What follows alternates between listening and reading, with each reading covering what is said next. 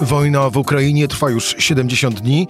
Unia Europejska nakłada kolejne sankcje na Rosję, tym razem próbując przykręcić kurek z ropą naftową. Tymczasem w Kijowie, no właśnie, jak żyje się dziś w ukraińskiej stolicy? O tym w rozmowie z Pawłem Rochowiczem, dziennikarzem Rzeczpospolitej. Rzecz w tym, że taki był dzień. Cezary Szymanek, zapraszam na codzienny podcast Rzeczpospolitej. Dziś, czyli dzień 4 maja, środa. Paweł Rochowicz, dziennikarz Rzeczpospolitej. Witam, Pawle. Dzień dobry, witam, witam Państwa. To po kolei. Ile dni, bo kiedy wróciłeś z Kijowa teraz? No, przedwczoraj, yy, przy czym byłem najpierw w Tarnopolu, a potem dopiero w... No właśnie, to najpierw e, jeszcze, kiedy wyjechałeś do Tarnopola, to znaczy ile dni spędziłeś y, tym razem na Ukrainie? 11. Takim byłem krótkim korespondentem, chociaż dzieje się tam tyle, że pewnie można by tam w kilka osób siedzieć y, na froncie i daleko od frontu i mieć bardzo dużo do opisywania. No właśnie, to opisywanie tak naprawdę działo się na stronach e, Rzeczpospolitej rp.pl. E, ja spróbuję nadać tej twojej opowieści e, o tym, jak właśnie wygląda teraz życie począwszy w, najpierw w Tarnopolu, bo tam dotarłeś na samym początku, a później w Kijowie i przyjąłem sobie takie ramy robocze e, początków twoich tekstów, e, które pisałeś będąc tam. No i teraz tak, mamy publikacja 21 kwietnia. I tekst zaczyna się tak. Dwa furgony wyjeżdżają z magazynu z żywnością dla Ukrainy w Siemianowicach Śląskich. Trochę żywności, ale poza tym kilkaset butelek z wodą mineralną. Przed nami podróż do Tarnopola. Jadę z konwojem organizowanym przez inicjatywę World for Ukraine. Ja tutaj kończę cytat, a ty opowiadasz dalej. Można by się zastanawiać, po co wozić zwykłą wodę na Ukrainę, choć nie jest to kraj pustynny. Otóż e, parę dni wcześniej nad Tarnopolem zestrzelono rosyjską rakietę, a jej szczątki e, uszkodziły wielki zbiornik z ciekłym azotem. I o ile sam azot to się pewnie od razu ulotnił do atmosfery, to e, zdaje się, że różne chłodzące chemikalia tam wyciekły do gleby i było poważne ryzyko skażenia wody pitnej w mieście. Nastąpiła panika, ludzie rzucili się do sklepów, aby wykupić całą wodę mineralną i taki sygnał właśnie dostali organizatorzy tego mojego konwoju. Przywieźcie, przywieźcie jak najwięcej zwykłej wody mineralnej.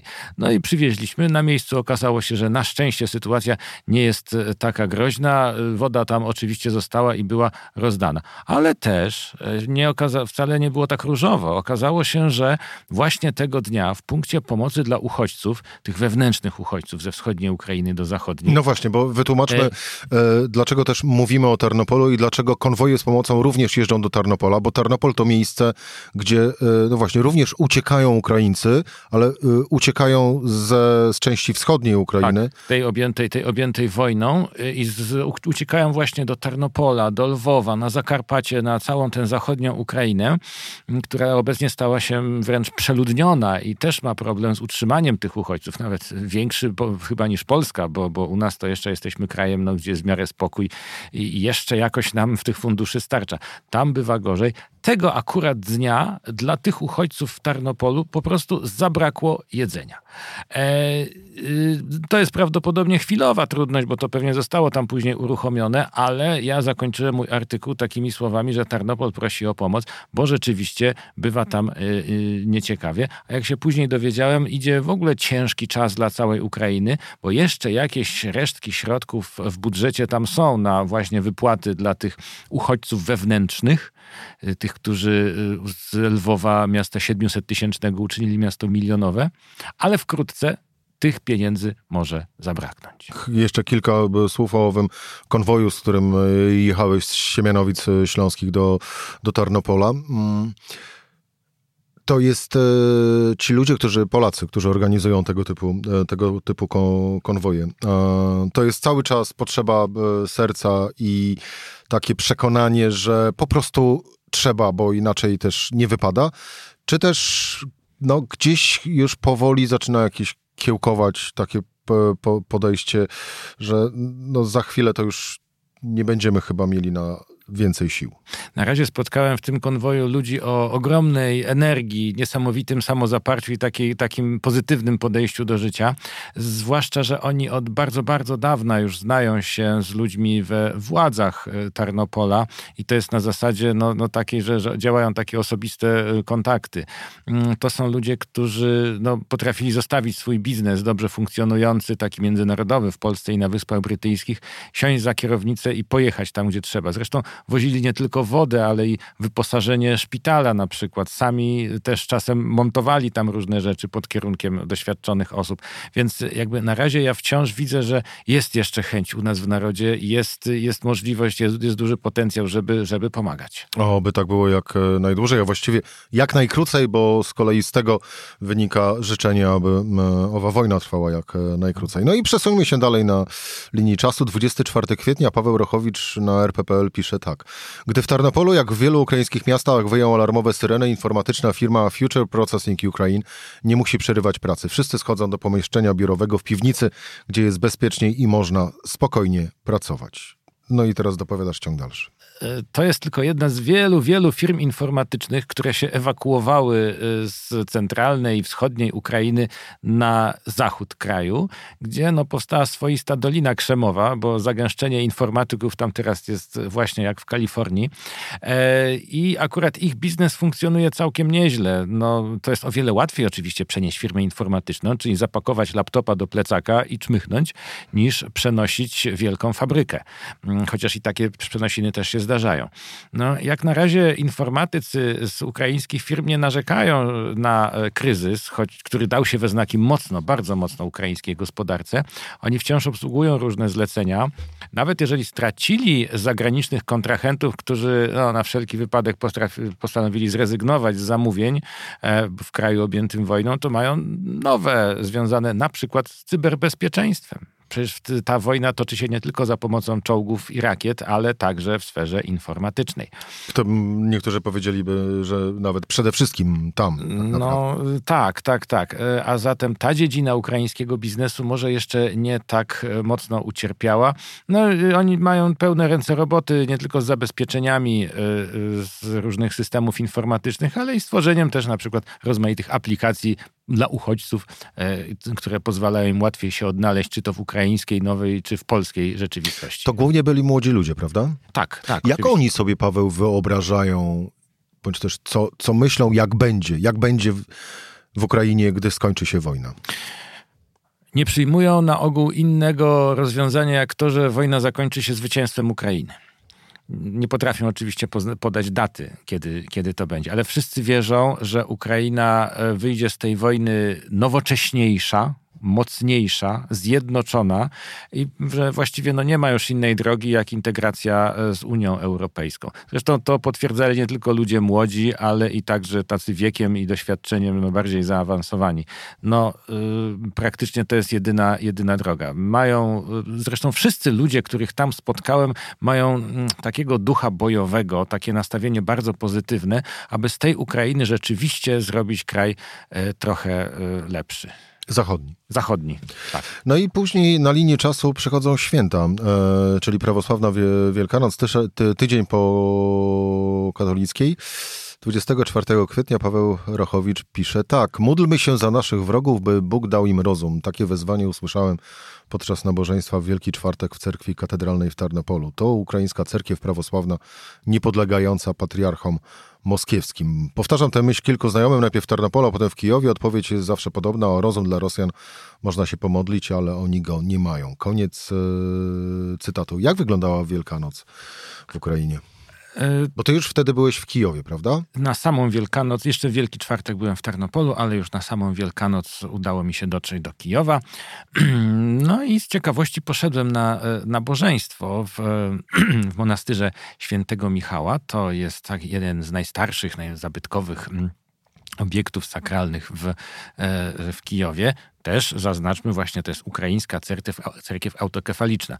E, inna znana świątynia, e, Peczerska Ławra, to jest już patriarchat moskiewski. Tam akurat nie byłem, e, ale już miejscowi mówią, że tam właściwie nie ma po co się wybierać. A tam bo... ktoś chodzi? No prawdopodobnie tak. Tego nie sprawdzałem, więc tutaj nie potwierdzę.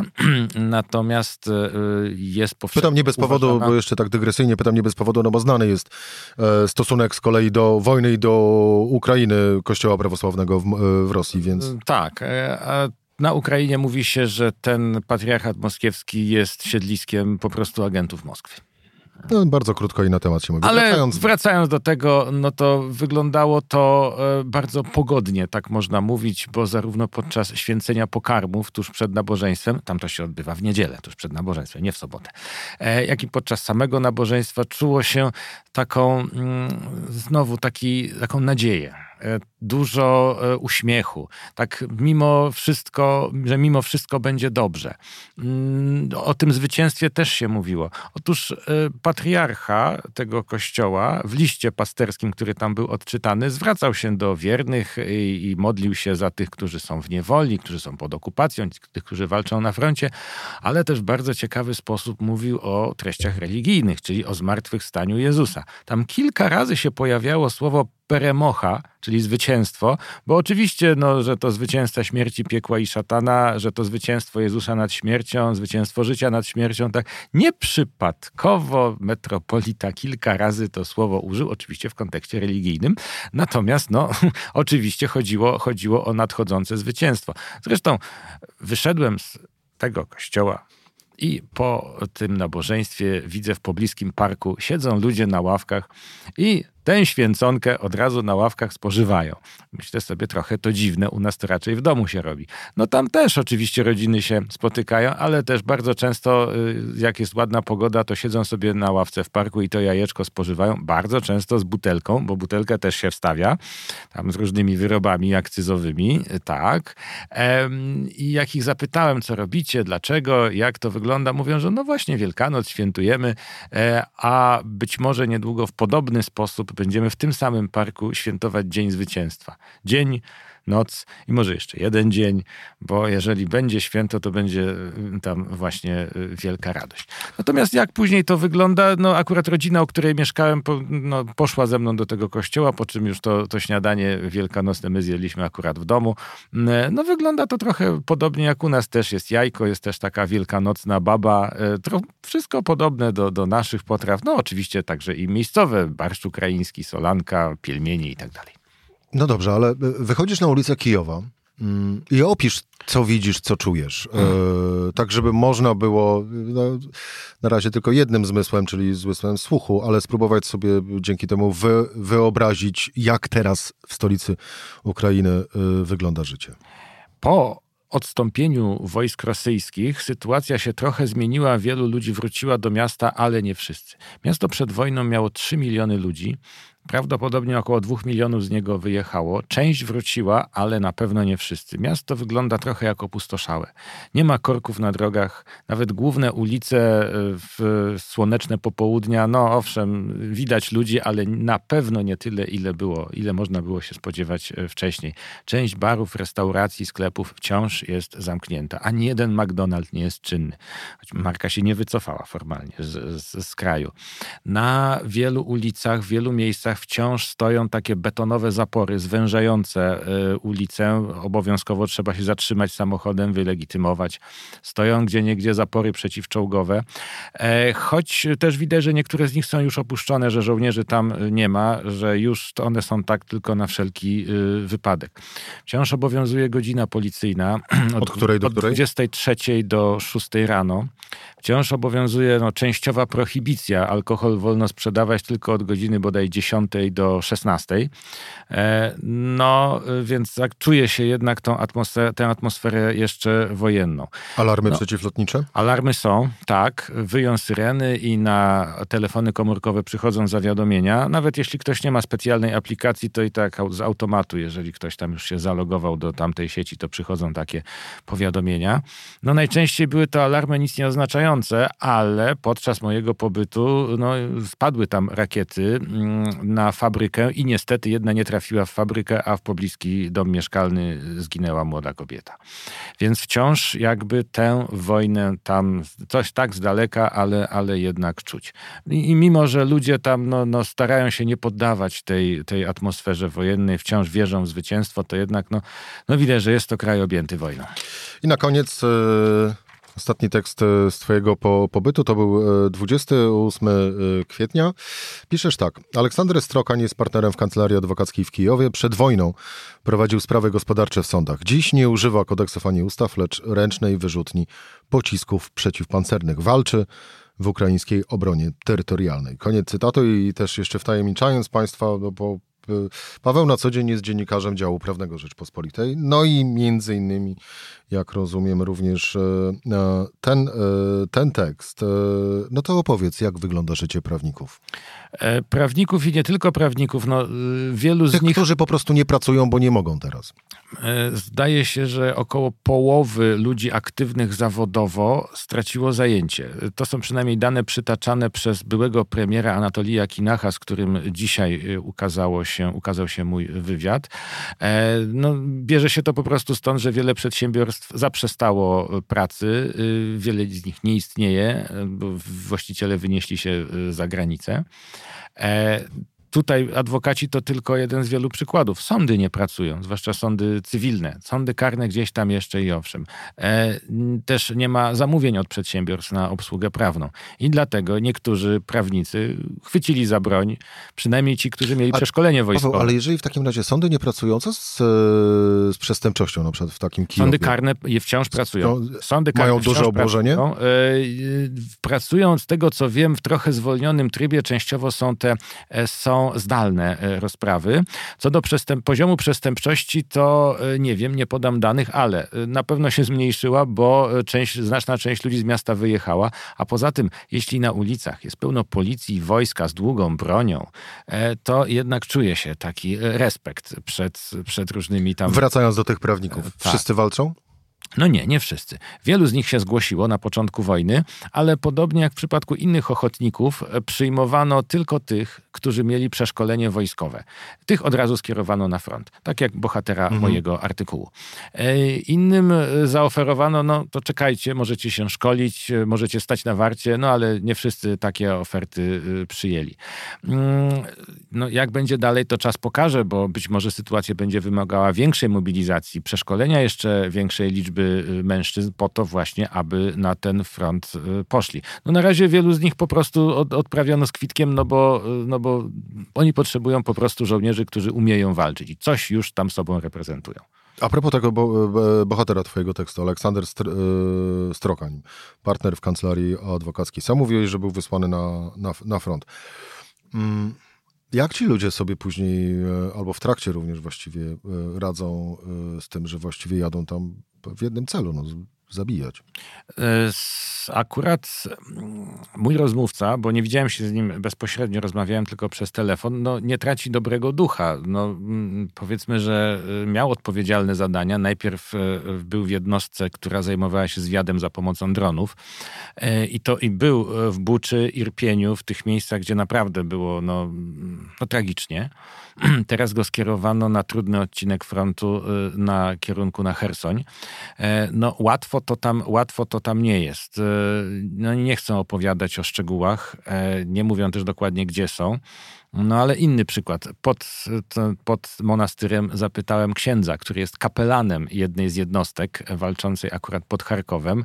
E, jedyne co powiedział, to na froncie jest naprawdę ciężko bardzo potrzebują, bardzo potrzebują ciężkiej broni. No, gdy wspomniałem, że no, na ile wiem, to właśnie Polska dostarczyła tu kilkaset czołgów T-72, no to oczywiście mówią, że tak, bardzo dziękują, ale jeszcze, jeszcze, dlatego że no po prostu, żeby przejść do ofensywy, to tego, tej broni potrzeba dużo. No w każdym razie, jeśli pytasz o, o nastroje, to na razie są jeszcze bojowe, są, są dobre. Oni wszyscy wierzą, wierzą w to, że będzie zwycięstwo To jeszcze nie koniec moich, to jeszcze nie koniec moich e, nie? artykułów. Nie, bo mam zebrane materiały na kolejne artykuły.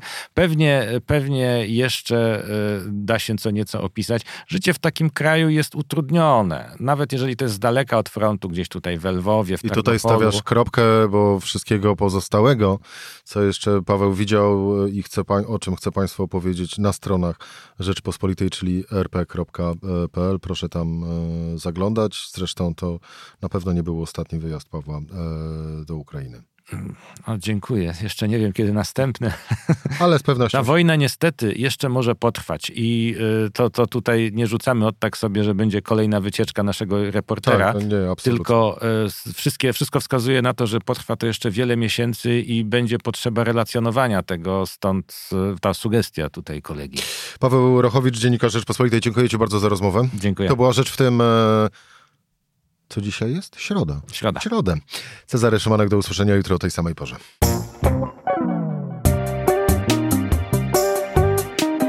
Rzecz w tym to codzienny program Rzeczpospolitej. Od poniedziałku do czwartku o godzinie 17. Słuchaj na stronie podcasty.rp.pl. Włącz Rzecz w tym w serwisie streamingowym.